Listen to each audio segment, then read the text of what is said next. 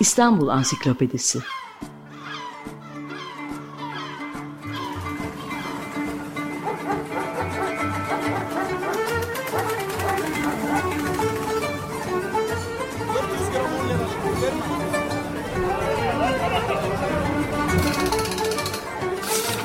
İnsanlar, olaylar, mekanlar, gelenekler ve ihtiyaçlar üzerinden şehrin tarihinden sayfalar.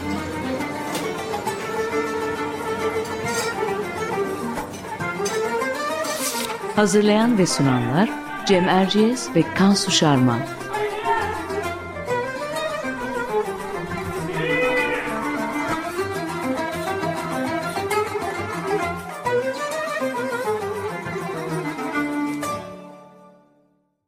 Merhaba, Cem Erciyes ben. Açık Radyo'da Kansu Şarman'la birlikte hazırladığımız İstanbul Ansiklopedisi'nin yeni bir programındayız. Bu programda konumuz İstanbul denilince akla gelen en önemli edebiyatçılarından birisi. Abdülhak Şinasi Hisar. Konuğumuz Abdülhak Şinasi Hisar ve eserleri üzerine uzun yıllardır çalışan usta edebiyatçı Haydar Ergülen. Hoş geldiniz Haydar Ergülen.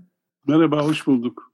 Biz her hafta olduğu gibi Kansu'ya kısa bir giriş yapacağız. Sonra sözü konuğumuza bırakacağız. Efendim Abdülhak Şinasi Hisar, İstanbul özellikle de Boğaziçi üzerine çok sayıda eser vermiş bir isim.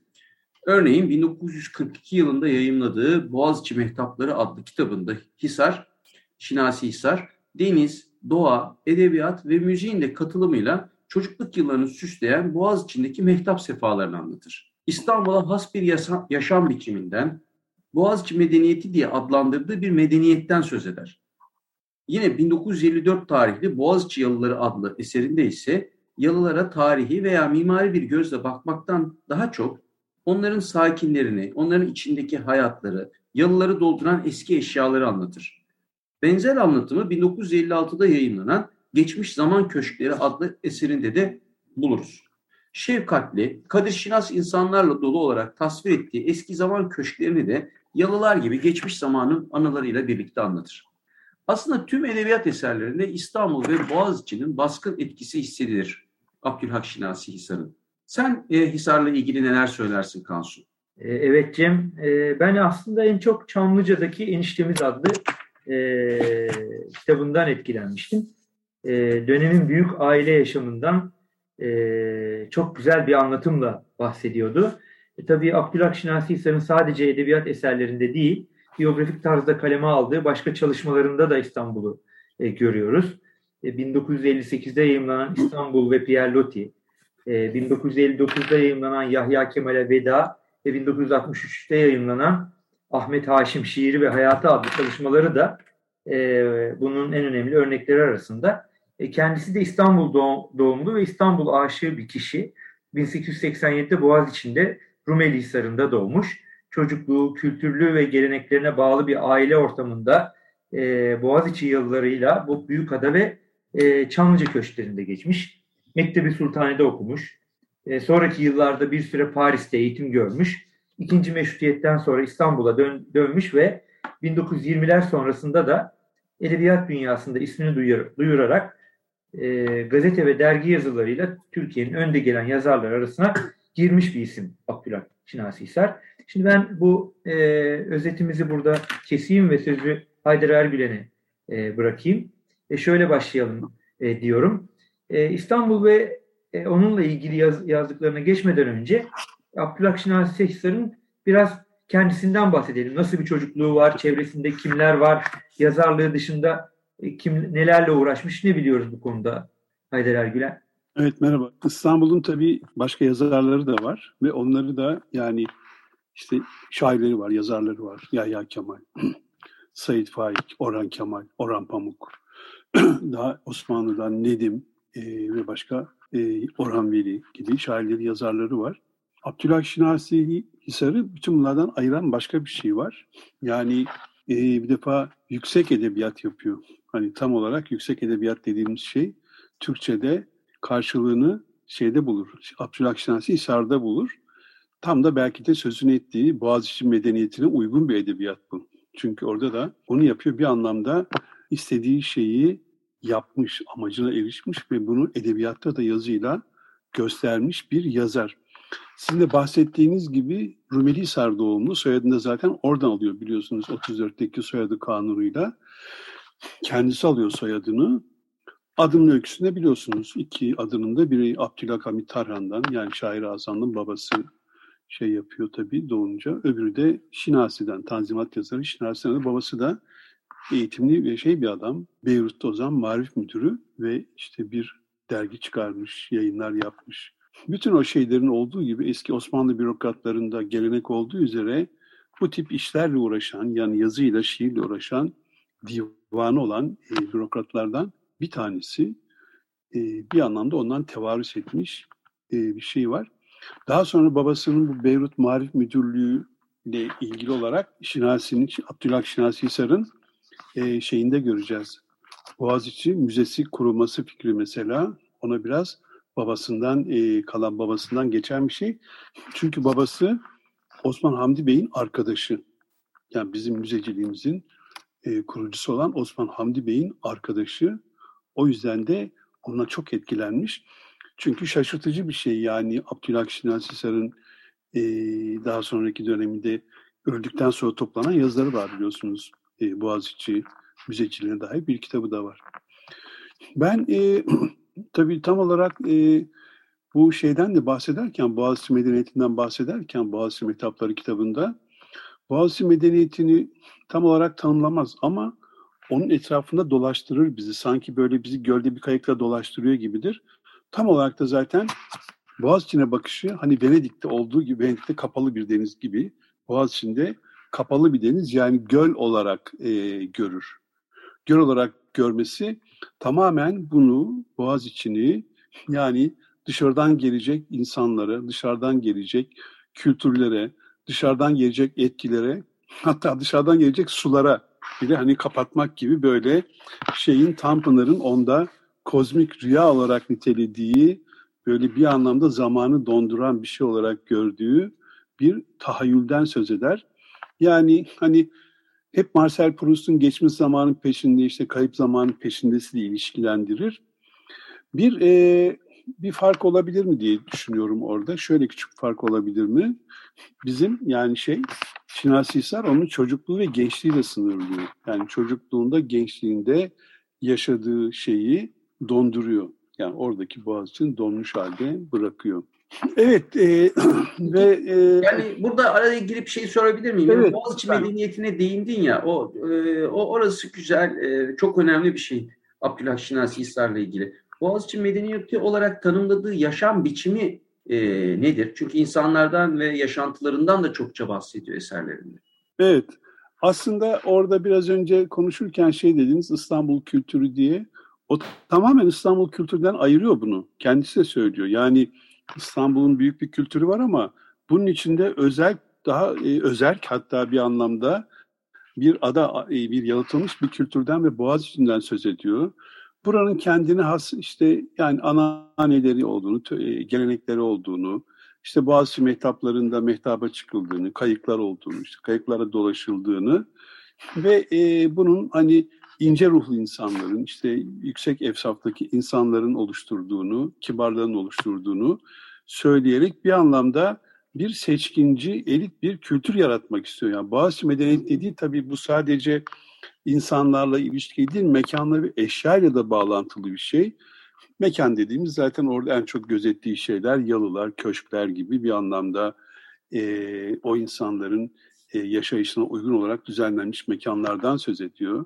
E tabi bunların içindeki efendim kapılardan, kayıkhanelerden, e, onların e, zil seslerinden aklımıza gelebilecek ne kadar mimari unsur varsa bu yollarda bütün hepsini bu medeniyetin bir parçası olarak görüyor ve bunun bozulmaması, donması, bir yerde durması için de sanki bütün bir kayıt olarak bunu tarihe geçirmek istiyor. Neredeyse bir tür yani Boğaziçi vakanüyüsü gibi hani onu kayıt altına almış.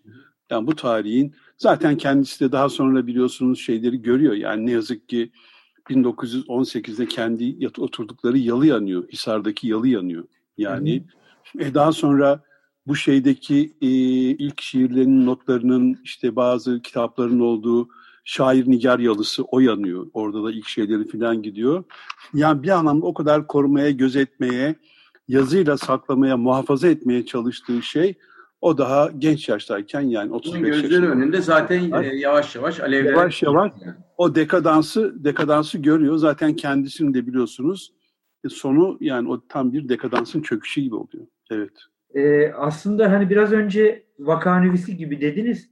Şimdi onun çağdaşı olan yazarların eserlerinde daha çok Türkiye'nin e, modernleşmesi üzerine de yazıldığını görüyoruz ama Abdülhak Hisar e, kendince daha anlamlı bulduğu geçmiş zamanı dile getirmeyi tercih etmiş. E, bunun Evet. nedeni ne, ne acaba? Yani şimdi şöyle e, düşünmek düşünebiliriz. Tabii onun hep bir hani bu Boğaziçi yalıları, Boğaziçi mehtapları işte ve diğer işte Çamlıca'daki eniştemiz ve diğer yazdığı işte Pierre Lot ve başka kitaplara baktığımız zaman ortaya çıkan bütüne e, baktığımızda onun bir tür muhafazakar bir kimlikte olduğunu düşünüyoruz. Hani modern olmadığını düşünüyoruz. Aslında yani İstanbul'u yazan bütün yazarlar aslında onu muhafaza muhafazakar bir tutum izlemişlerdir. Yani mesela Nazım Hikmet'in İstanbul'a bakışı da muhafazakardır. Orhan Veli de muhafaza, o, e, Said Faik de muhafazakardır ama biz tabii hani bu Şinasi Hisar'ın dili e, hani bazıları adılı bulur, bazıları hani dilde sadeleşme olmadığını söyler Vedat Günyol gibi filan. O yüzden de ona öyle bir şey yakıştırılır. Peki o zaman yani şeye baktığımız zaman Said Faik de aslında benzer bir şey yapmıştır. Yani o mesela işte Boğaziçi'nin yalılarıyla, Boğaziçi'yle, Büyükada'yla, Çamlıca'yla e, sınırlamış demeyeceğim aslında büyük bir şeyden söz ediyoruz toplamda. Hani İstanbul'un en e, nitelikli, en önemli kısımlarından söz ediyoruz. E şeye baktığımız zaman Said Faik'e baktım o da Burgazada ve işte Beyoğlu. Yani iki tane yeri yazıyor. Bütün bunları yazıyor. Ve oradan da kopmuyor aslında. Tamam ara sıra böyle şey mahkeme e, şeyliği falan var. E, gazeteciliği falan, muharrirliği falan var ama aslında korumaya çalıştığı yer orası. Tabii Said Faik'in dili daha gündelik bir dil, daha işlek bir dil, daha yani konuşma dili ama e, tabii şeyin dili e, tam bir rüya dili. Yani bir hani İstanbul Türkçesi dediğimiz şey belki de onun rüyasını kurduğu bir rüya Türkçesi, Boğaziçi Türkçesi. Yani böyle hani söyleyebiliriz. Ve gerçekten e, şunu düşünüyorum, bazı yazarlar da mesela onun gibi yazmak için çok özeniyorlar. Bence de özenilecek bir şey. En azından bir yazı sanatı olarak. Bugün öyle yazmasak bile öyle yazabilmek, bir yeri öyle tanımlayabilmek, konumlayabilmek müthiş bir şey. Yani kitaplarını okurken Hı hı. o kadar böyle çizmişim ki sayfalarını çünkü o cümleleri filan yani e, Boğaziçi medeniyetini kayıp mücevher olarak niteliyor. E, tam olarak aslında mücevherde şeyin yazdıkları. Bizzat. Abdülhak Şinasi'nin yazdıkları ve şöyle düşünüyorum. Hı hı. Yani onun yapıtları okundukça aslında o Boğaziçi'nin hani medeniyetinin sürdüğünü ve o yakılan, yıkılan yapıların, yalıların, köşklerin de tekrar kendini onardığını düşünüyorum onun yazısıyla. Bunu da bir şair e, şey olarak bakmayın, laf olarak bakmayın. Peki o bu, bu güzel yani e, Boğaziçi kadar değerli bir mücevher olan bu sözlerin, e, yazıların, edebiyatın yer aldığı kitaplardan da biraz bahseder misiniz? Biz başta birkaç tanesini andık ama sizin e, listenize giren e, eserleri de duymak isteriz. Tabii.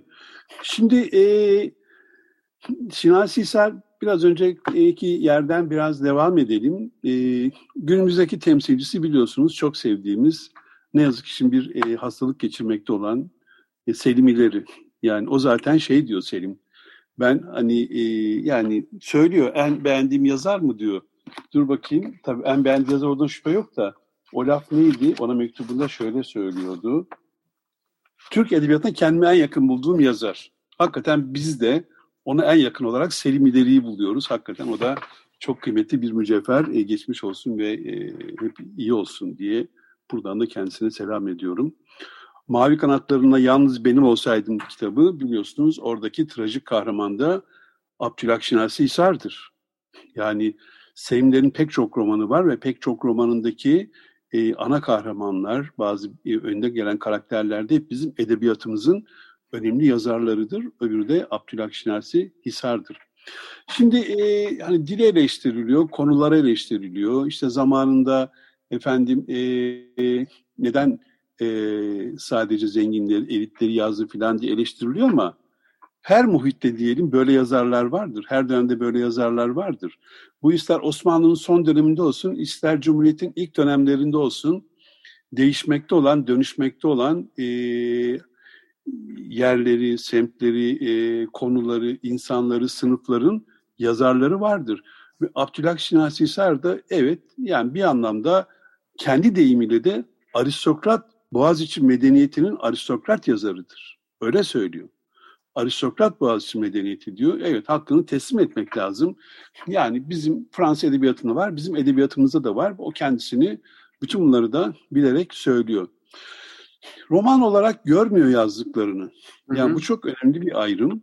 Hatta bir e, çeviri bir kitaba yazdığı, romanla gibi bir kitaba yazdığı bir ön söz var. Şimdi adını hatırlayamadım kitabın. Yani ama orada da zaten kendisinden bahsederken bunları roman olarak görmediğini, hikaye olarak gördüğünü söylüyor. Bunlar neler? İşte Fahim Bey ve biz. Hmm. 1941 ya da 42'de yazmış. Çok geç yaş biliyorsunuz. Yani 55 yaş, 54-55 yaşında yazıyor.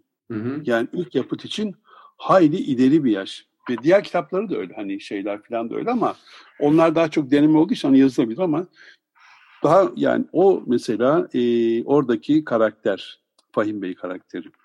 Arkasından diğer kitabı Çamlıca'daki eniştemiz senin söylediğin Hacı Vamık Bey. Şu üçüncü kitabı da onun adıyla da çok e, böyle janjanlı diyeyim şaşalı olan Ali Nizami Bey'in Alafrangalığı ve Şeyhliği. Mesela müthiş bir isim bence. Yani Ali Nizami adı müthiş.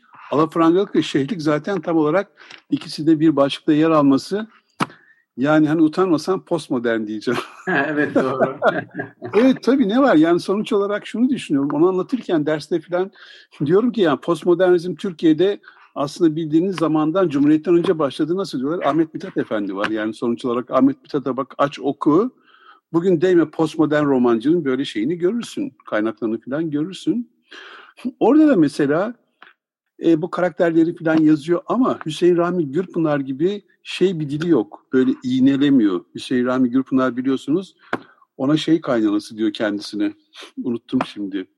Bir şey kaynanası der. Böyle çok iğneler, çok dedikodu yapar, çok eleştirir falan.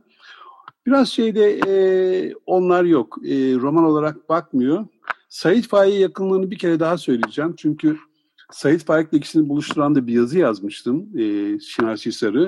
Mahalle kahvesi mi, e, Boğaziçi yalıları mı diye bir yazı yazmıştım. Şunu söylemek istedim orada da. Prost yakınlığını biliyoruz ama işte Anatol Frans yakınlığını da biliyoruz. Onu zaten şey yapmış, gitmiş tanışmış Paris'teyken. Paris'teki yaşamı aynı Yahya Kemal'in yaşamı gibi. Çok enteresan. İkisi de sonra Türkiye'de muhafazakarlık deyince ilk akla gelen isimler oldu ama Paris'tekine baktığımızda ikisi de John Türk hareketine katılıyorlar. Hatta Yahya Kemal daha ileri gidiyor. Oradaki 1 Mayıs'a katılıyor. Paris'te. Daha da ileri gidiliyor. Jean Jaurès, müthiş so, ilk sosyalistlerden onun toplantısına katılıyor. Anarşist e, partiye gidiyor, par şeylere, toplantılara falan gidiyor. Bunlar acayip. Bizimki de öyle. Anatol Fransa'nın da evine gidiyor. Ama aynı zamanda mesela Emile Zola'yı ve Stendhal'ı çok eleştiriyor. Bunlar pespaye diyor. Beğenmiyor. Niye beğenmiyor? Bunlar diyor ayak takımını edebiyata soktular. çok güzel. Çok anlaşılır. Peki iki defa andınız. Onun için sormak istiyorum. Yani Abdülhak Şinasi Hisar'ın bu dekadansa uygun trajik sonu e, o ne, neyden bahsediyorsunuz? Onu anlatır mısınız? Ya e, yani hani böyle pek çok şey de yazdı. Yahya Kemal'e veda yazdı biliyorsunuz. Yani önemli kitaplarından bir tanesi. Çok kadir bilir bir insan.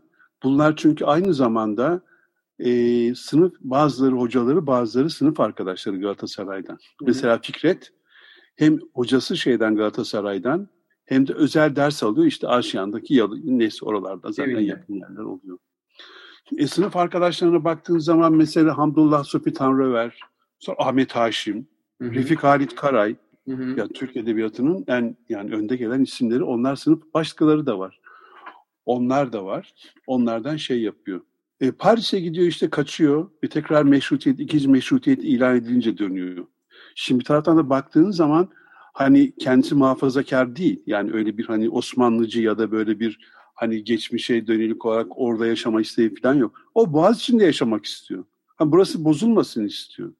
Bir anlamda yani aslında günümüzdeki e, insanların bir kısmının isteklerinden çok farklı değil. Yani biz onu biraz abartıyoruz ama tabii dekans, dekadans dediğim şey yani sonuç olarak yıllardan, köşklerden sonra o da şey gibi Yahya Kemal gibi devlet tarafından resmi işlerde görevlendiriliyor. Yahya Kemal nasıl milletvekili yapılmışsa Atatürk tarafından, e, ortaelçi, büyükelçi yapılmışsa, pek çok yere gönderilmişse ve devletin bir anlamda baktığı bir şair olmuşsa, şey de e, Şinasi da çok uzun yıllar çeşitli şirketlerde çalıştıktan sonra 17 sene falan Ankara'da çalışıyor. Dışişleri Bakanlığı'nda çalışıyor biliyorsunuz. 1931-48 arası yani Atatürk'ün hayatta olduğu bir dönemi kapsayan orada çalışıyor. Aynı yerlerde çalışıyorlar şeyle. E, Balkan Paktı, o zaman bir Balkan işbirliği, bir şey var, cemiyet var. Balkanlar tabii önemli Türkiye için. Oranın sekreterliğini yapıyor. Yahya Kemal de öyle bir şey yapmış. Pek çok işte Balkanlara gidiyor, gezilere gidiyor, toplantılara gidiyor, oralara katılıyor. İkinci, Sava İkinci Dünya Savaşı'ndan sonra da bu Milletler Cemiyeti, daha işte Birleşmiş Milletler kurulacak, onun toplantılarına katılıyor. Dışişleri Bakanlığı'nı temsilen. Tabii yani sanıldığı kadar böyle bir hani şeyde kalmış değil. Hani Araf'ta kalmış bir adam değil. Gözden yani, olarak kalmış, e, unutulmuş, kalmış bir adam değil. kalmış biri değil. Bayağı başrolleri oynamış hakikaten. Yani evet ama bu tarafları çok bilinmez. Ancak evet. çok merak olursan ya da onun üzerine okuyorsan, yazıyorsan bilirsin. Bu bence çok önemli bir şey. Hatta anekdotlar vardır. Onlardan bir tanesini çok severim. Yani o şunu demiyor. Eha Kemal gibi en çok İstanbul'a dönüşünü severim demiyor ama yani o da Mesela ilginç e, şeye gidiyor işte o da gidip geliyor Ankara'ya bir şey yaptığı zaman bu dışarı çalışırken garda iniyor bir şeye biniyor taksiye biniyor işte şeye gidecek bakanlığa gidecek adama diyor ki taksi şoförüne sen diyor elma mı yedin burada diyor yok diyor adam yemedim doğru söyle diyor yemedim beyim diyor filan Adam da böyle tertemiz, böyle Cem'in gömleği gibi beyazlar giymiş şey yapmış böyle pırıl pırıl böyle parlıyor filan şeyden. So, adamı zorluyor yani elma elma elma filan. Adam sonra hatırlıyor ya diyor beyim 4-5 gün önce Niğde'den diyor bir yolcu gelmişti diyor. Onu almıştım. Onda bir kasa elma koymuştuk diyor bagaja. Onun kokusu kalmıştır diyor. Böyle şey bir adam. E, kokulara duyarlı, çok titiz. Yani şey hastalığı da var tabii bu temizlik ve titizlik hastalığı da var. Fakat daha sonra bu görevler bittikten sonra e, o arayı bilmiyorum nasıl bir aralık o geçiş şeyden sonra ayrıldıktan sonra Dışişleri Bakanlığı'ndan işte meşhur bir fotoğraf vardır belki görmüşsünüzdür. Bir koltukta oturur bayağı da kilodur. O gümüş suyundaki evidir. Evlenmemiştir tek başına yaşamaktadır. Bir tane de kardeş var gazeteci Selim Nusret Gerçek biliyorsunuz. O da kendisinden önce ölmüş. E, sonra e, nedense 1950'li yıllardan sonra e, her ne hikmetse bilmiyorum ama sahipsiz bırakılıyor, kimsesiz kalıyor. Ne devlet ne de aileden kimse yok zaten. Arkadaşlar da bir bir gidiyorlar. Ve biliyorsunuz evde ölü bulunuyor. Yani kalp krizi geçiriyor ve birkaç gün sonra ölü bulunuyor. Hayli bir perişanlık içinde ölü bulunuyor bir anlamda da. Sonra da unutuluyor aslında. Belki de yani en çok sahip çıkılması gereken dönemlerden biri de 1950'ler olmalı. Hani kendilerini muhafazakar, liberal diyen hani yapının daha çok sahip çıkması gerekiyor ama aslında sahip çıkılan birisi değil. Peki e, hazır Boğaziçi, İstanbul imgeleri filan e, bunları konuşmuşken Abdülhak Şinasi Hisar'ın şairliği var mı Haydar Ergülen? Var. E, ilk önce şiirler yazmış. E, hece vezniyle yazmış. Tam Cumhuriyet'e uygun olarak. Bak bu da çok önemli. Yani çünkü hece Cumhuriyet'in yani Cumhuriyet ideolojisinin Cumhuriyet ölçüsüdür hece. Aruz'da Osmanlı ölçüsüdür. Hani bir şeyden. Çoğunlukla mesela Yahya Kemal'e bak. Yahya Kemal'de ikisi birden var. Ona çünkü hani biliyorsunuz son Osmanlı ilk Cumhuriyet şairi denir. Yani o ikisini de kapsayan bir şey. İkisinde yazmış ama Mesela bu cumhuriyetçi de bir adam. Yani bir tarafı çünkü hece ölçüsüyle yazmak çok önemli bir şey. O zaman hala herkes şeyle yazıyor. Daha devam ediyor çünkü alışkanlık. Evet. Arapça yazıyorlar, Haruzca yazıyorlar filan yazıyorlar ama bu hece ölçüsüyle yazmış. Sonra beğenmemiş. E, onları da yayınlamamış sonra da yanmış zaten şeyin yalısında. Hep şeyde olduğu gibi yani bütün eski anlatılarda olduğu gibi aslında Yahya Kemal dedi daha sonraki anlatılarda olduğu gibi. Yani Yahya Kemal'in de babası biliyorsunuz şey e, ne derler e, ring bir adam ekabir hani e, içki içen bir adam daha açık görüşlü Jön Türk'le yakın. Annesi e, ne derler mütedeyyin. Evet. işte şeyin de e, aynısı Şinasi Hisar'da da var babası bürokrat zaten marif müdürü ve ilerici bir adam Annesi de şey bir kadın, Mevlevi tarikatından. Ama o zaman zaten bu tarikatlar filan biliyorsunuz çoğunluğu Mevlevi tarikatından. Nazır Hüppetler de öyle ya dedesi filan da öyle onların da. Oradan yani ikisinin hani modernizmin babasından tasavvufi ya da böyle bir muhafazakarına şeyden aldığı söyleniyor. Ama müzecilik kısmına geldiğimiz zaman oradaki görüşleri gerçekten çok esaslı, çok da şaşırtıcı. Yani orada yazdıkları. Yani inkılabı çok destekleyen birisi evet. Cumhuriyeti. Evet öyle Osmanlı'da Aslında... şurada burada Osmanlı'da gözü falan yok yani. Onun evet. derdi şeyin korunması, Boğaziçi'nin korunması. Yani oradaki o kayıkhanelerin, o auranın, o atmosferin, o işte mehtabın, o e, suların, o imgenin korunmasını istiyor. Şehri bir müze olarak görüyor diyebiliriz. Efendim? Şehri bir müze olarak görüyor aslında bir anlamda da o zaman. Şehirden çok Boğaziçi'ni. Bir müze olarak görüyoruz. Onu aslında, ayıralım. Aslında bu, bu müzeciliği ve portreleri üzerine de uzun uzun konuşmak mümkün ama bizim süremiz bitti değil mi Kansu? Evet. Ee, onun için e, Haydar Ergülen size teşekkür ederiz. E, gerçekten güzel bir pencere açtınız. E, bugün Haydar Ergülen'le birlikte Abdülhak Şinasi Hisar'ı konuştuk. E, haftaya yeniden buluşmak üzere. Hoşçakalın diyorum Kansu. Hoşçakalın. Evet Haydar Ergülen çok teşekkür ederiz. Evet ben de teşekkür ederim. Gerçekten Abdülhak Şinasi Sarı hani bundan sonra daha çok okuyalım okutalım diyeceğimiz çok büyük bir yazar. Evet. Sağ olun. Dinleyicilerimize hoşçakalın hoşça diyoruz. Haftaya görüşmek üzere. Hoşçakalın.